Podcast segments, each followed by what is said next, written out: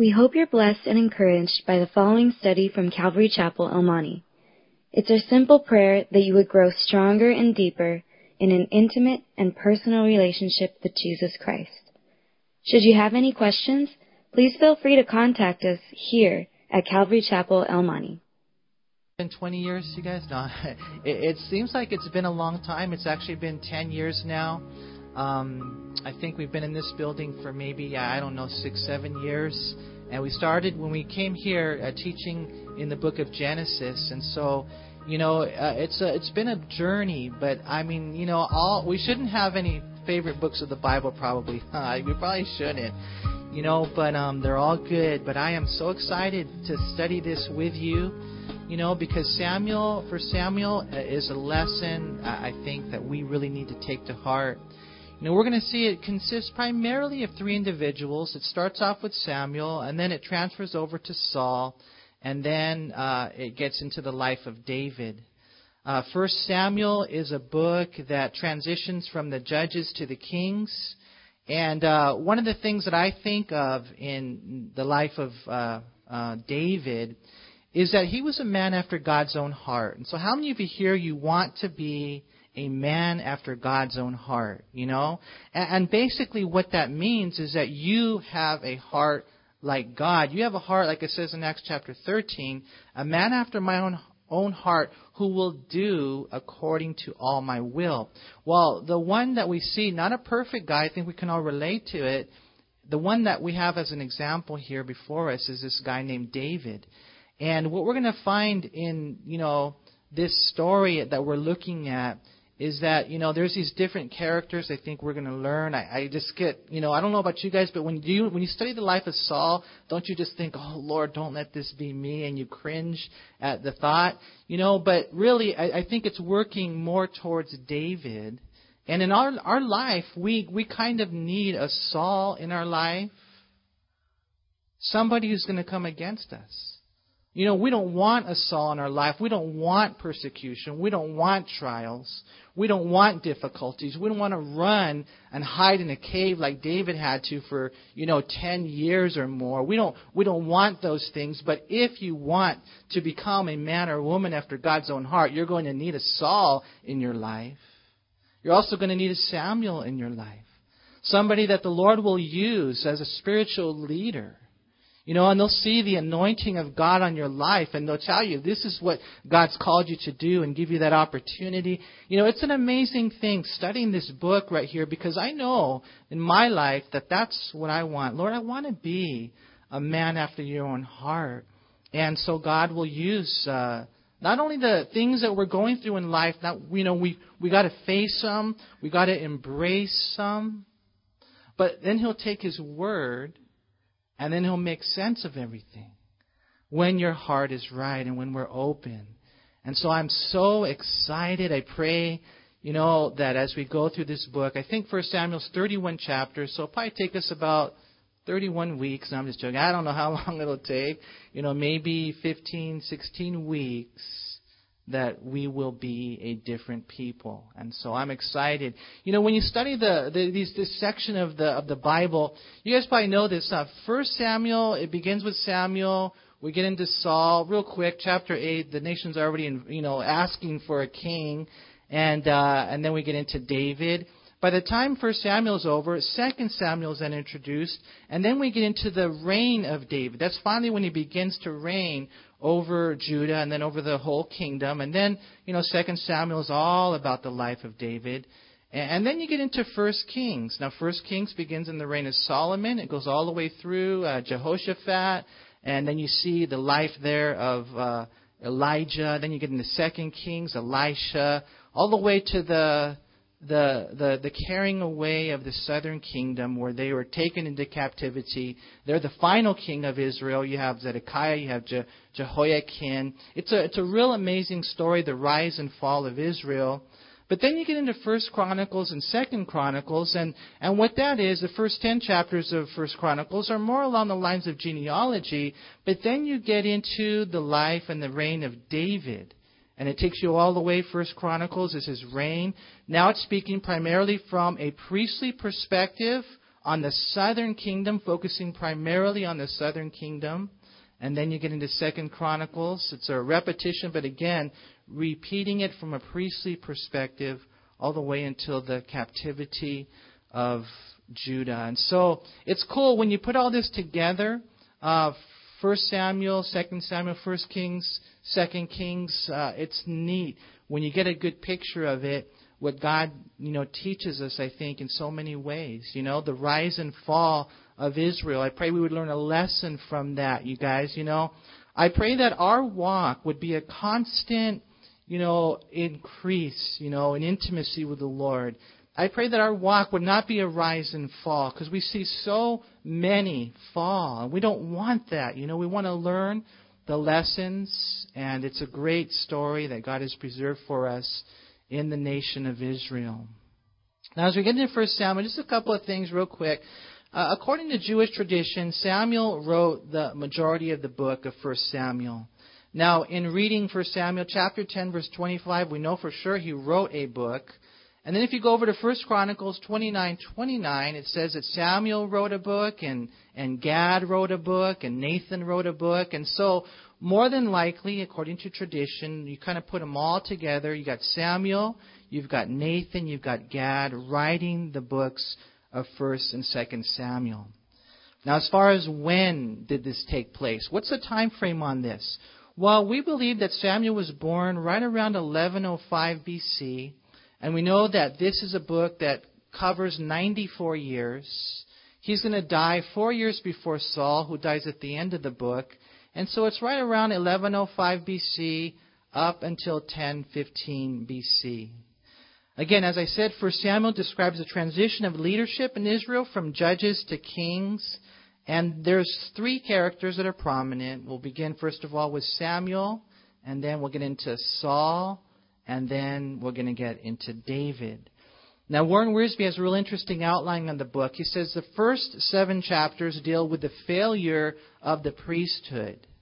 And then he says chapters 8 through 15 deal with the failure of the first king.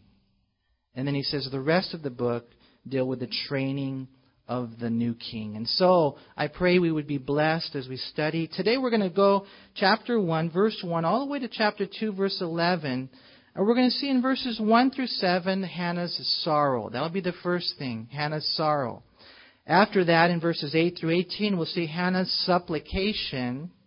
Hannah's supplication. And then in verses 19 through 28, we're going to see Hannah's son. His name is Samuel.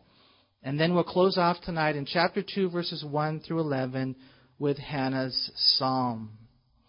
You know, Hannah's psalm. We're going to look at this lovely lady, Hannah, who's going through some difficulties in her life. And you know, it's interesting to me, to me real quick, how, you know, we just got done studying what book? Do you guys remember? Ruth. Okay, good job. All right. you know, and God was focusing primarily on Ruth in that book. And so now we come immediately to another woman, huh? This time her name is Hannah. And what we find is that Ruth and Hannah are lifted up as women who were instrumental and fundamental to the rise of a nation. They are, you know, to us, godly examples of a positive and, and a powerful influence that women can make in the church, in the world that we live in. And so I really want to encourage you, ladies, sisters, I pray that as we've studied these things, you would be encouraged to know that your role and responsibility is amazing. Understanding that God in His Word emphasizes your part in His plan. Isn't that cool? It really is. But let's begin reading here in verse 1. It says, Now there was a certain man of Ramathaim, Zophim of the mountains of Ephraim, and his name was Elkanah, the son of Jeroham, the son of Elihu, the son of Tohu, the son of Zuph, an Ephraimite. And he had two wives. The name of one was Hannah, and the name of the other Peninnah. Now I know her name is Peninnah, not Peninnah, because Aaron told me, my son. He said, Dad, it's Peninnah. Trust me. Okay. Anyways, Peninnah had children, but Hannah had no children. And so this man went up from his city yearly to worship and sacrifice to the Lord of hosts in Shiloh. Also, the two sons of Eli, Hophni and Phinehas, the priests of the Lord, were there. We're going to study more about these guys. Heavy lesson next week, Lord willing. But in verse 4, it says, And whenever the time came for Elkanah to make an offering, he would give portions to Peninnah, his wife, and to all her sons and daughters. But to Hannah he would give a double portion, for he loved Hannah, although the Lord had closed her womb. And her rival also provoked her severely to make her miserable, because the Lord had closed her womb. And so it was year by year when she went up to the house of the Lord that she provoked her. Therefore she wept and did not eat. And then Elkanah, her husband, said to her, Hannah, why do you weep? Why do you not eat? And why is your heart grieved? Am I not better to you than ten sons? I don't think so, dude. it's not the way it works, huh? we see, first of all, Hannah's sorrow. We see here that her husband Elkanah, he was of the lineage of Ephraim. And he had not only Hannah as a wife, but according to the scriptures, we see he was also married to another woman by the name of Penina. Now, just in case you're wondering, because I know some people they, they, they see that and they think, well, did God approve of polygamy or in this case bigamy? And you know, we see that according to the scriptures that the Lord apparently allowed multiple wives for a time, but not once do you read in the Bible of God ever authorizing polygamy or approving of polygamy. As a matter of fact, when you go back to the first marriage, which we should always go back to as our model, the Lord, in the beginning, it was not so. It was simply Adam and Eve, right? And so we find that God never approved of it, God never authorized it, he did allow it. But later, Paul would write to Timothy in 1 Timothy chapter 3 verse 2 that if you want to be a bishop, which would be an individual who is to be an example to the church, you must be the husband of one wife. And so we see, just in case someone's wondering, hey, how does that work? You know, God did not approve of it. God did not authorize it. He allowed it for a season, but then he said, enough. You know, and that's a big difference than Mormonism, huh? If you guys ever studied Mormonism, Mormonism not only allows it, Mormonism, according to the writings of Joseph Smith, its founder, approves of polygamy, and uh, they actually advocate polygamy to the point where the founder of Mormonism, Joseph Smith, when he died, he had 27 wives. Okay? And so be careful for those of you out there who are thinking, hey, maybe Mitt Romney is a good candidate, man. And be careful. Some people say, oh, the Bible, it's all right. No, God never said polygamy is okay. It brings headaches, and more importantly, it brings heartaches. Here we see a situation in the life of Hannah that brought so much sorrow to her life. You know, what we find is that they would all go up to Shiloh annually as a family, you know, supposedly to worship the Lord together. But Peninnah would take this time to severely provoke Hannah due to the fact that Hannah had no children. You know how ladies can be, right? Notice what it says right there in verse 6. It says, And her rival also provoked her severely to make her miserable. Why? Because the Lord had closed her womb. You know, and, and just as a quick side note, here's definitely a couple of problems that we see oftentimes among the people of God, right? We see it frequently in the church. Even sometimes Christians are competing with each other, and it should never be that way. We should be completing each other, right? Not competing. We see sometimes there's sins of rivalry, and it oftentimes happens in the church. It can happen to anyone. Uh, I want to say this just in case you ever become a pastor. It can happen to you. Pastors can be pretty carnal, and they can be very competitive as they compare the numbers in my body or my building or my budget. I've seen it happen many times. I've even heard stories of the past of some guys who would compete in seeing who could sell the most, uh, you know, studies afterwards. Ah, I sold 25. How many did you sell? You know, and you think about that and you're like, this is a teacher of the Word of God? But there's that competitiveness that, that, that doesn't belong in the church. It can happen to anybody, but at the same time, I've also discovered a very vulnerable part of the body of Christ are the ladies. Huh. The sisters oftentimes so easily give, you know, sisters give blisters to others, right? They give that. And, and it shouldn't be so. I think probably the reason is because oftentimes women are more emotionally led than men are. Not always, but oftentimes. And what that does is that then drives them to that point of, you know, competitiveness. And that can happen, and we can kind of visualize it in so many ways. But, you know, I just want to encourage you, ladies, to be so careful. You know, maybe you are more emotionally driven, but you got to make sure that you, you know, go against the grain of who you are. It doesn't matter what you feel; it's what's right. We walk by faith and not by feelings. We we live by convictions and not emotions. Don't let those things lead you. Don't let them get the best of you. You know, here we see poor Hannah. She was just going to worship the Lord. And it just breaks your heart to know that that happens sometimes in the church where, you know, a lady can come, a sister can come, a brother can come. And man, all they want to do is worship God. But someone comes in and for whatever carnal reason, they ruin that for someone else. They hurt him. And it's such a bummer. You know, again, poor Hannah, she's just going to worship the Lord together with her family, but she would only weep. Why? Because her rival provoked her severely, annually, probably continually, bringing Hannah to that place of misery.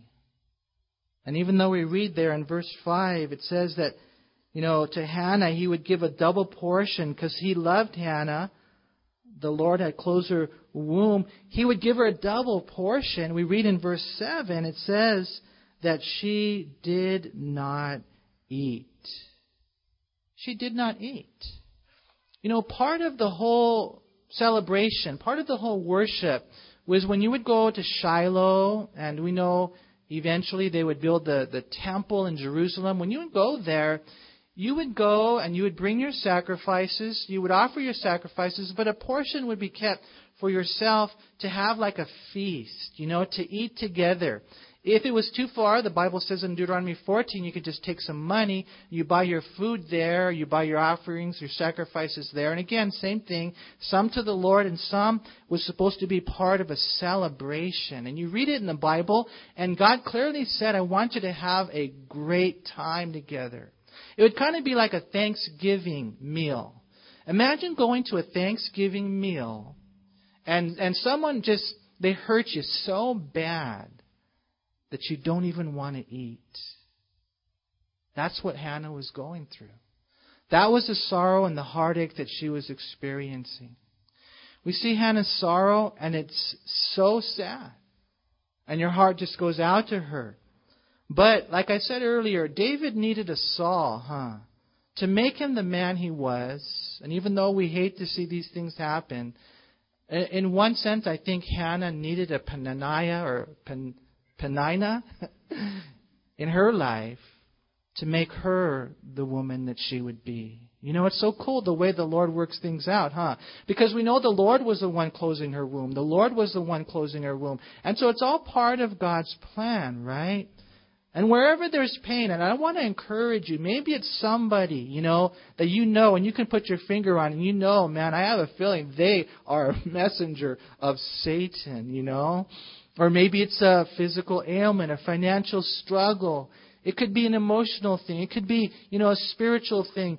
But, you know, whatever it is, I want to encourage you to know that wherever there's pain, there's always a purpose. And wherever there's great pain, there's always a great purpose of what God's doing. But you just can't lose heart because the lovers and children of God have His promises. Because your sorrows should lead you to the second thing we see today, and that is supplication.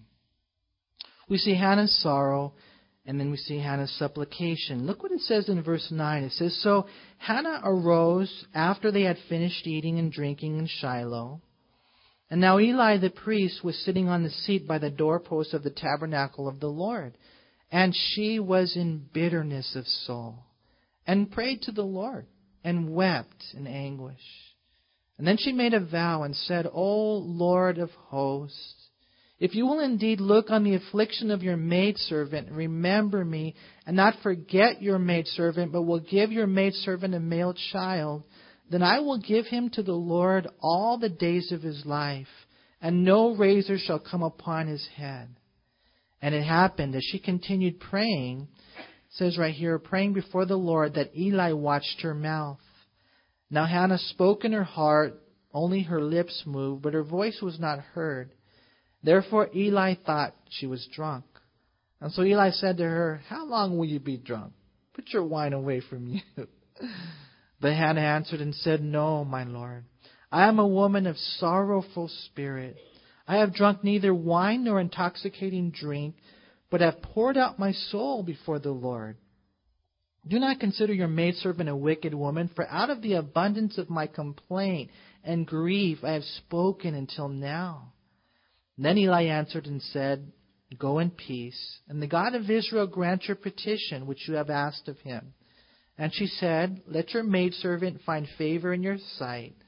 And so the woman went her way and ate, and her face was no longer sad. I don't know if you've ever been there. Maybe you're you're there now. You know, how do you respond to great sorrow? Well, I would say great supplication. Hmm. What can we do when there's deep, heartfelt pain? Well, how about deep, heartfelt prayer? And that's the example that we have. Hannah rises and travels to the tabernacle. She admits, I'm bitter in soul. But here's the thing, you know, and here's here's what you know. I I know we need to know this, you know, because when someone provokes you severely and someone says something and, and, and maybe you're not even sure if they did it maliciously, you know, it doesn't even matter. You know, a, a lot of times we just want to just defend ourselves. You know, we just want to, you know, set them straight, put them in their place. It's so tempting to do that. But you know, I want to encourage you, we don't read of Hannah doing that. We don't. I mean, what did she do? She she brought it to the Lord. She brought it to the Lord. You know, great sorrow, but it then led to great supplication. And she rises, travels to the tabernacle. She tells the Lord, I'm bitter in soul. But the thing is, she brought her complaints to the Lord and not everybody else. And you might be there, oh, you know what, I've got this situation going on and, you know, pray for me. And, and then you, you know, you kind of mask it as a prayer request. But, you know, be so careful. Because I believe that if you do that and you just, you know, you just don't take it to the Lord, you're not going to experience the things that Hannah experienced. She brought it to the Lord and she prayed and she wept, you know, uncontrollably, really, is what we read in the Hebrew. And what we see is that as a result of her trials, as a result of her tears over the years, she was brought to this place in her heart where she could say this. She said, Lord, if you look on me, if you remember me and grant me a male child, I will give him back to you all the days of his life. And what we find is the Lord, you know, allowed her to go through the things that, that she went through in order to bring her to this place. Because God was going to do a work through the life of Samuel. You know, she says, I'll give him to you all the days of his life, and I'll never let a razor touch his head. It was the Nazarite vow, right? And you know, just as a quick side note, it's a place that all parents should be all of the time with all of their children. For our children are really not our children. They're the Lord's children. And we need to dedicate them to God, even as Hannah did, by setting them apart to God. And not only all the days of their lives, but even like we see here, before they're ever born. That's the type of parenting that we need to have. You know, we were noting earlier that what a difference a godly woman makes. And we need to also remember the potential in all of our children. Huh. Never underestimate what a difference your child, yes, your child can have in this world that we live in. You know, Malachi chapter 2, verse 15, it says, Did he not make them one, having a remnant of the Spirit? And why one? Because God seeks godly offspring. I like what Wiersbe said about the baby that was to be born. He said this As he often did in Israel's history, God began to solve the problem by sending a baby. Maybe it's your baby. Maybe it's your child. You know, I pray that we would have this heart that Hannah had. And, and one of the things that we need to do so diligently is, is just praying, you know, for our children, praying to God. Praying will be one of the most important aspects of our parenting. And here we see that Hannah was praying, but, you know, kind of like Joy was saying today, you know, it wasn't just like your typical prayer. It wasn't just like all the other, you know, players. There was something different about her prayer. You know, we see that she prayed with all her heart, and we see that she prayed with all her soul. Look again at verse 13. It says, Now Hannah spoke where? In her heart. Only her lips moved.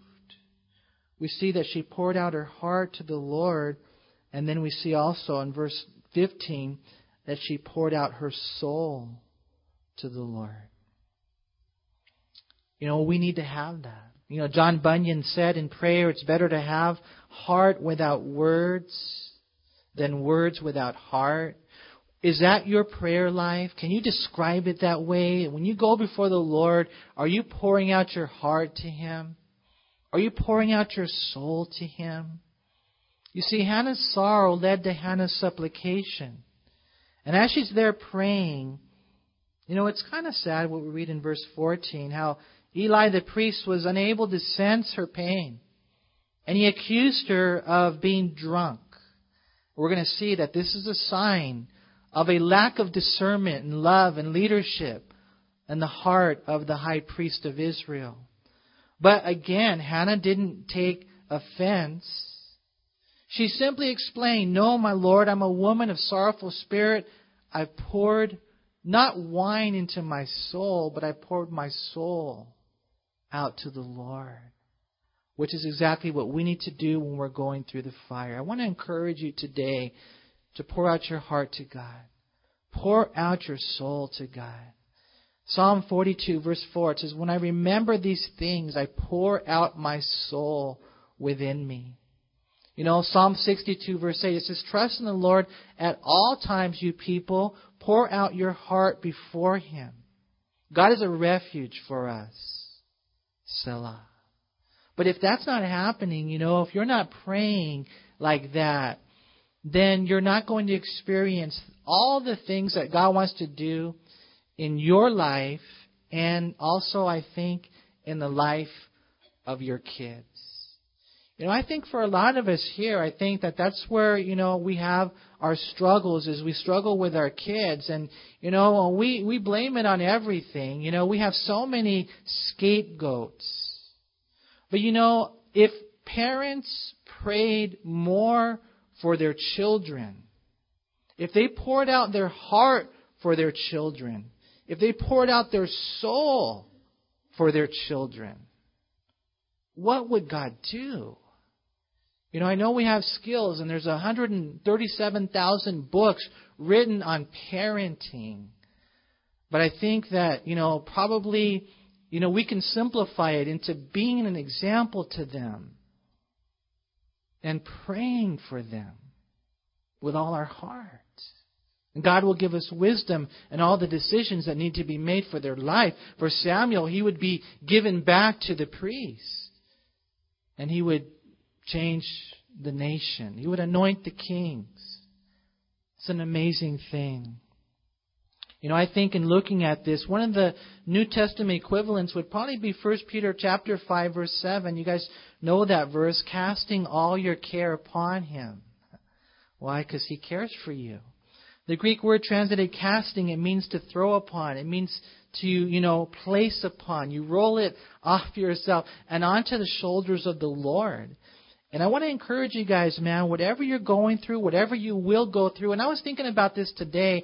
You know, some people in the congregation, Lord, today are going through some tremendous trials, massive mountains in their life.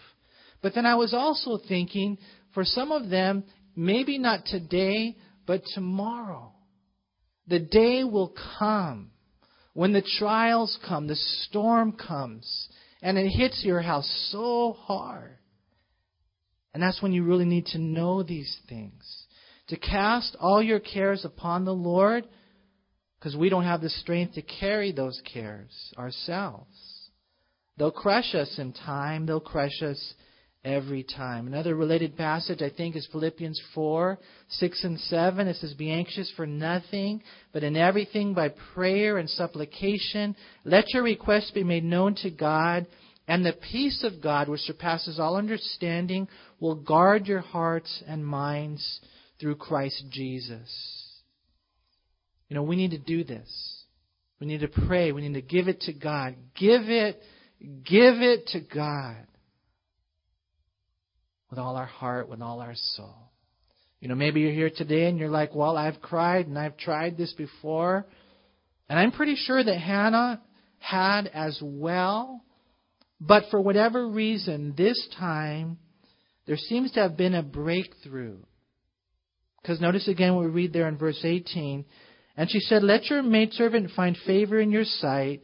And so the woman went her way and ate, and her face was no longer sad. She went back and said, Give me some of that ham. No, no, no, no, no ham, no ham. She said, Let, I, I can eat now. I'm, I'm no longer sad. Now, it's interesting. You would figure, well, that wouldn't happen until after she got the news that she was pregnant, right? No, it happened in her prayer life. It happened when she knew, and there was just a breakthrough. There was something that happened in this prayer that she knew, I have given this to God, and He has heard my cry. And there was a breakthrough. She wasn't sad anymore, and she said, Let's grab. It's so cool. See, Hannah's sorrow led to Hannah's supplication, which then led to Hannah's son. Because look what read in verse 19. It says, And then they rose early in the morning and worshipped before the Lord, and returned and came to their house at Ramah. And Elkanah knew Hannah his wife, and the Lord remembered her. And so it came to pass in the process of time that Hannah conceived and bore a son, and called his name Samuel, saying, Because I have asked for him from the Lord. And now the man, Elkanah, and all his house, they went up to offer to the Lord the yearly sacrifice and his vow. But Hannah did not go up, for she said to her husband, Not until the child is weaned, and then I will take him, that he may appear before the Lord and remain there forever. And so Elkanah, her husband, said to her, Do what seems best to you. Wait until you have weaned him. Only let the Lord establish his word. And then the woman stayed and nursed her son until she had weaned him. Here we see Hannah, first of all, birthing Samuel, and then Hannah weaning Samuel. And it's so cool, you know, when you read this story and you're like, wow, what a miracle. And, you know, when we think of her giving birth to him, you know, and just, I don't know, I was just thinking about all the things that moms do uh, it starts off with some some some pain, huh? you know, and and I hope that sons, children, I hope you appreciate, even in the very get go, what your mom has gone through for you. Aren't you guys grateful that you don't have to do that? Guys can't handle it, huh? you know, I've learned over time that moms are amazing. Uh, they not only give birth in pain for hours, but for nine months they carry, they care for their child within them. Hannah, when her son is born, she names him Samuel, which interestingly means two things asked of God and heard by God.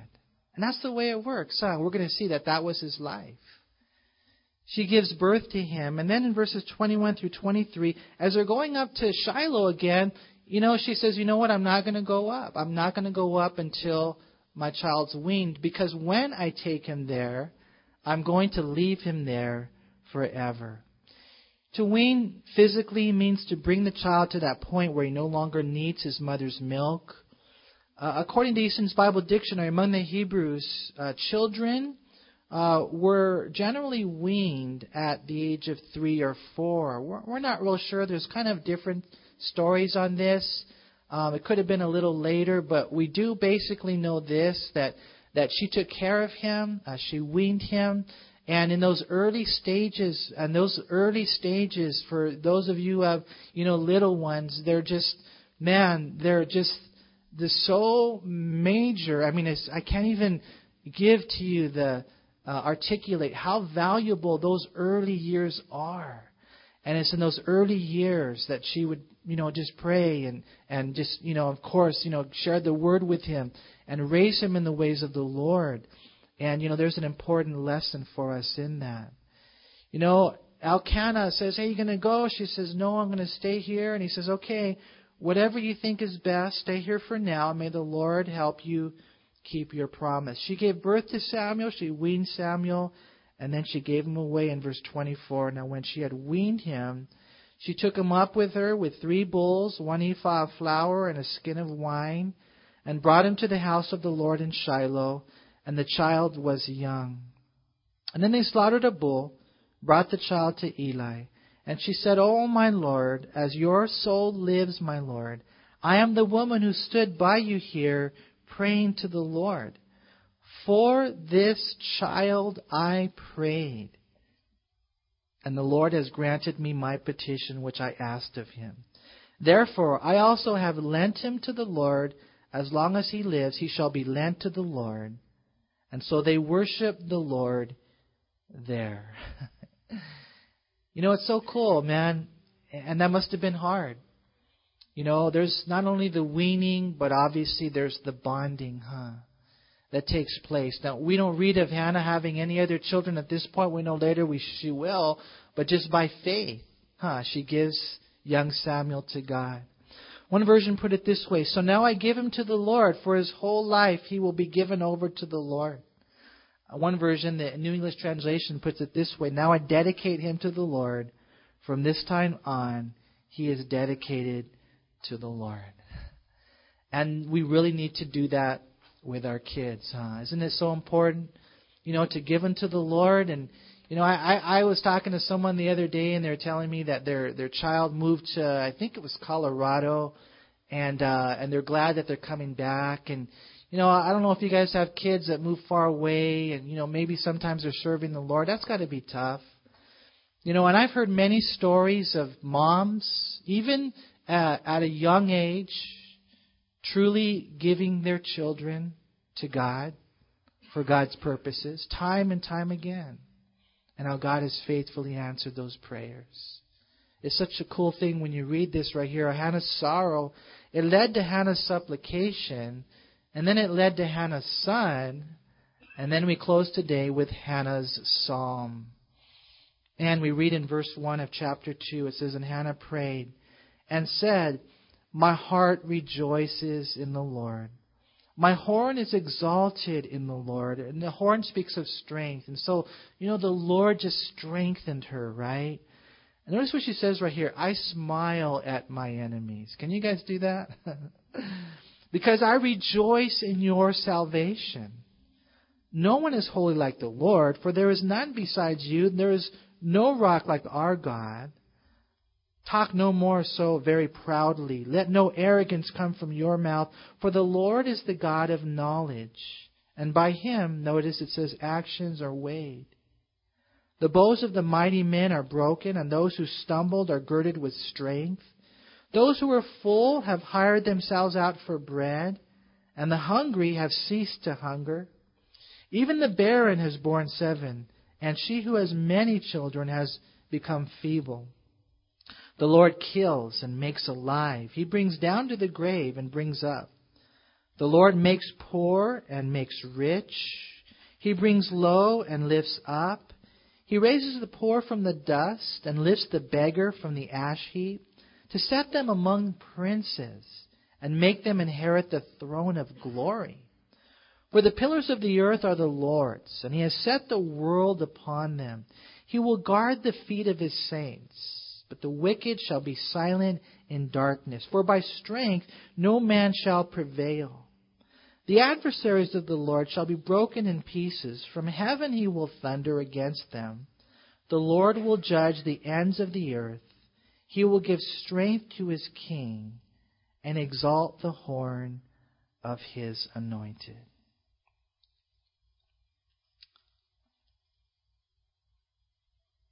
How could she write such a beautiful and such a rich and such a deep psalm that has been preserved within the pages of Scripture for all of us to learn about how great our God is? How could that happen? Well, undoubtedly, it happened through the fires of the furnace where she went through the difficulties and the struggles and the things that you and I, we run from those things. And we, we just, you know, we kick against the goads when it comes to the fires and the trials of life. You know, because we, as American Christians, what we want so much is for everything to go just right. And we, as Christians, become California Christians, which is another way of saying comfortable Christians. And she probably could have made herself a lot more comfortable just, you know, by duking it out with Peninnah, huh? that makes me feel better. But what does she do? She not only faced the trial, she embraced the trial. She went through the difficulties. She took them to God. She poured out her heart. She poured out her soul. She is a great example for us. As you give it to God and you say, I'm not going to ask for His help or her help. And, and, don't get me wrong, I know we need to bear one of these burdens, but you know what I'm talking about. When in the deepest part of your heart, you just want God to show up. You want God to save the day. And you don't want it to be in any way, you know, uh, able to be said, well, he did it and she did it. You want it only to be said that God did it. Because it's then and only then where you really learn about how personal and how powerful God really is. You take the experiences of life and you, you just line them up with the Word of God, and you find out for yourself. You don't need to hear it from him or her anymore. How awesome God is. And you begin, you know, to, to be able to walk with the depth and the character like Hannah had. You know, here we see in her song, she writes to herself, Hannah to Hannah.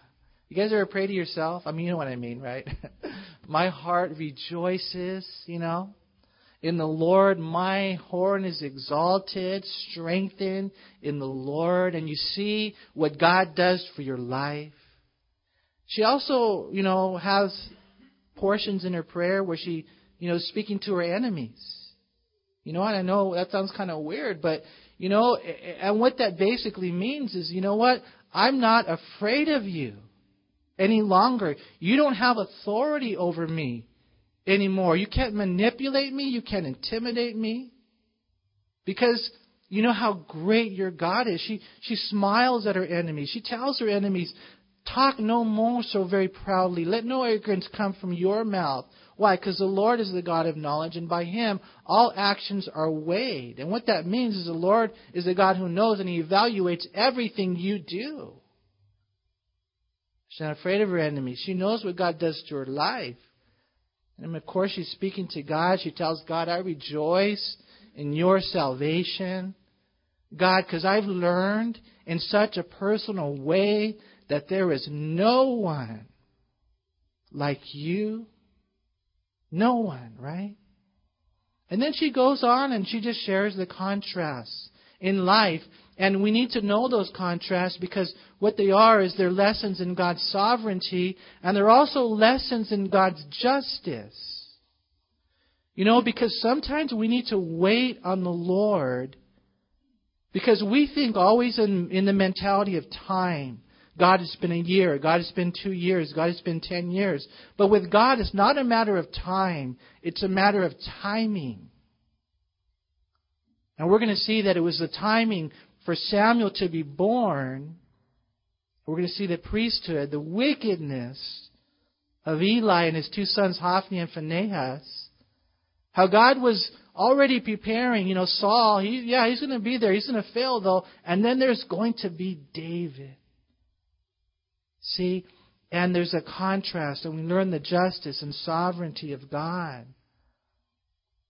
You know, the bows of the mighty men are broken, but those who stumbled, he says right here, she says, are girded with strength. You know, those who are full have hired themselves out for bread, but the hungry now, in time, they've ceased to be hungry. She who has many children, one day she becomes feeble. But even the barren, now they have seven kids. Hey, man, we got to know the Lord is sovereign. The Lord kills. And He will kill the two sons of Eli. He will kill Eli. Right? But the Lord makes alive, and man, to us, we're going to see Samuel's born. He, the Lord, brings down to the grave, and the Lord He brings up. Not only does He bring us up, the Lord raises the poor from the dust and lifts the beggar from the ash heap to set among the princes and makes them inherit the throne of glory. The Lord makes poor, the Lord makes rich. For the pillars of the earth are the Lord's, and He has set the world upon them. The wicked shall be silent in darkness. One day, the wicked will get their justice, Psalm 73, but he will guard the feet of his saints. For by strength, we read in verse 9, no man shall prevail. No man shall prevail by strength. The adversaries of the Lord shall be broken in pieces. From heaven he will thunder against them. The Lord will judge the ends of the earth, and he will give strength. Notice it says to his king, and exalt the horn of his anointed. See, and already we see the Lord is just setting everything up for what he's going to do. Beautiful prayer, beautiful song. And so we read in verse 11, chapter 2. Then Elkanah went to his house at Ramah, but the child ministered to the Lord before Eli the priest. There he is, and maybe you're here today and you're thinking, oh, my kid's too young. No, your kid's not too young. Here we see this child ministering to the Lord. It, it, the Hebrew word sharath, it means to serve. And this is what Samuel did to the Lord through the priest, even from his childhood. And it's such a tremendous lesson for us, you guys, as we go through life, we learn from her what God is doing. And so maybe you're here today, maybe tomorrow, there will be that day of sorrow. God says, let it be a motivation. Let it move you, as you've read the example of Hannah, to a heartfelt supplication, because then you will find that God, He's so good that He will give you the desires of His heart. He will line up your desires to where they belong. He will blow your mind away. And He will teach you. He will be your teacher. And He'll teach you things about God that are so awesome. You know, the story is an, a story of grace. Hannah's name, it, it means grace. And what we find right here is interesting, and uh, maybe we should just close with this. It's kind of funny, you know, how, how uh, many times we see that the story of uh, a nation being impacted begins in the home. It begins in the home. Moms, dads, you single people, what a difference that you can make as we get our life right with the Lord. You know, we see that David would be born. He's a typology of Jesus Christ, huh? And for those of us here tonight that are Christians, we're so grateful that the Lord has sent Jesus. He's given us this relationship so we can even go through a study like this and, and understand His Word and be fed. But maybe you're here tonight and, you know, we'll, we'll just say this. Okay, I'll just say this.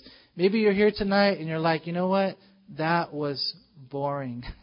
maybe you're here tonight and you're like, I didn't understand a thing that that guy said. Okay? Chances are, if that's you, then you do not know the Lord. If you're here today and you're like, you know what, I'm lost, it's because you're lost. and you know what? If you continue in your life without surrendering your life to Jesus Christ, you will go to hell. You will perish. And so tonight, as we come together, you know, one of the things that I want to close with is just by telling you, man, that you don't have to die. You don't have to go to hell. You don't have to perish. That the, the Lord God of the universe, He sent His Son, Jesus Christ, to die on the cross for all your sins. And what you need to do, and I know it sounds a little simple, man, but what you need to do, you who do not know the Lord, what you need to do is you need to go forward. You need to you need to say, you know what? Something needs to happen. God, I need you in my life. God, I need you to come in and take over. I'm a sinner and I need a Savior. And what you need to do is tonight, nothing, it doesn't have to be emotional. You don't have to cry. You don't even have to necessarily feel it. All you got to do is know it that you are a sinner in need of a Savior. Jesus Christ loves you and He died for you. And what you need to do, according to the Bible, is repent and receive Jesus Christ as Lord and Savior. And if you want to do that tonight, I pray that after we sing this song, just real simple, that you would come forward. We can pray with you, man, and we can lead you to the Lord. Don't leave here without knowing Jesus as your Savior. And so, Lord, we thank you so much because you're the God who teaches your church, and you're the God who gathers a bride. You're the Savior. You're everything. It's all up to you and what you want to do, Lord. And I pray that tonight, Lord, as we close, that we would, Lord, take heart in, Lord, learning lessons from the life of Hannah. And I pray, Father, that as we go through the sorrows of life, that everyone here would allow those things to drive us to a place of prayer, Lord, like we've never been before that we can get up and eat and be sad no longer and have a peace that surpasses understanding. Thank you for loving us. Thank you for being such a good and awesome God. Lord, we praise you. And I pray that we would close in a song of praise, rejoicing, rejoicing in our great God and Savior, the Lord Jesus Christ. We love you, Lord. We need you. We pray that you do a new work by the power of your Holy Spirit in all of our lives. And we pray together in Jesus' name. Amen. Amen. Amen. We hope you were encouraged by this study. If you have any questions, please call us at Calvary Chapel El Monte at air code 626 454 3414. Remember that Jesus loves you.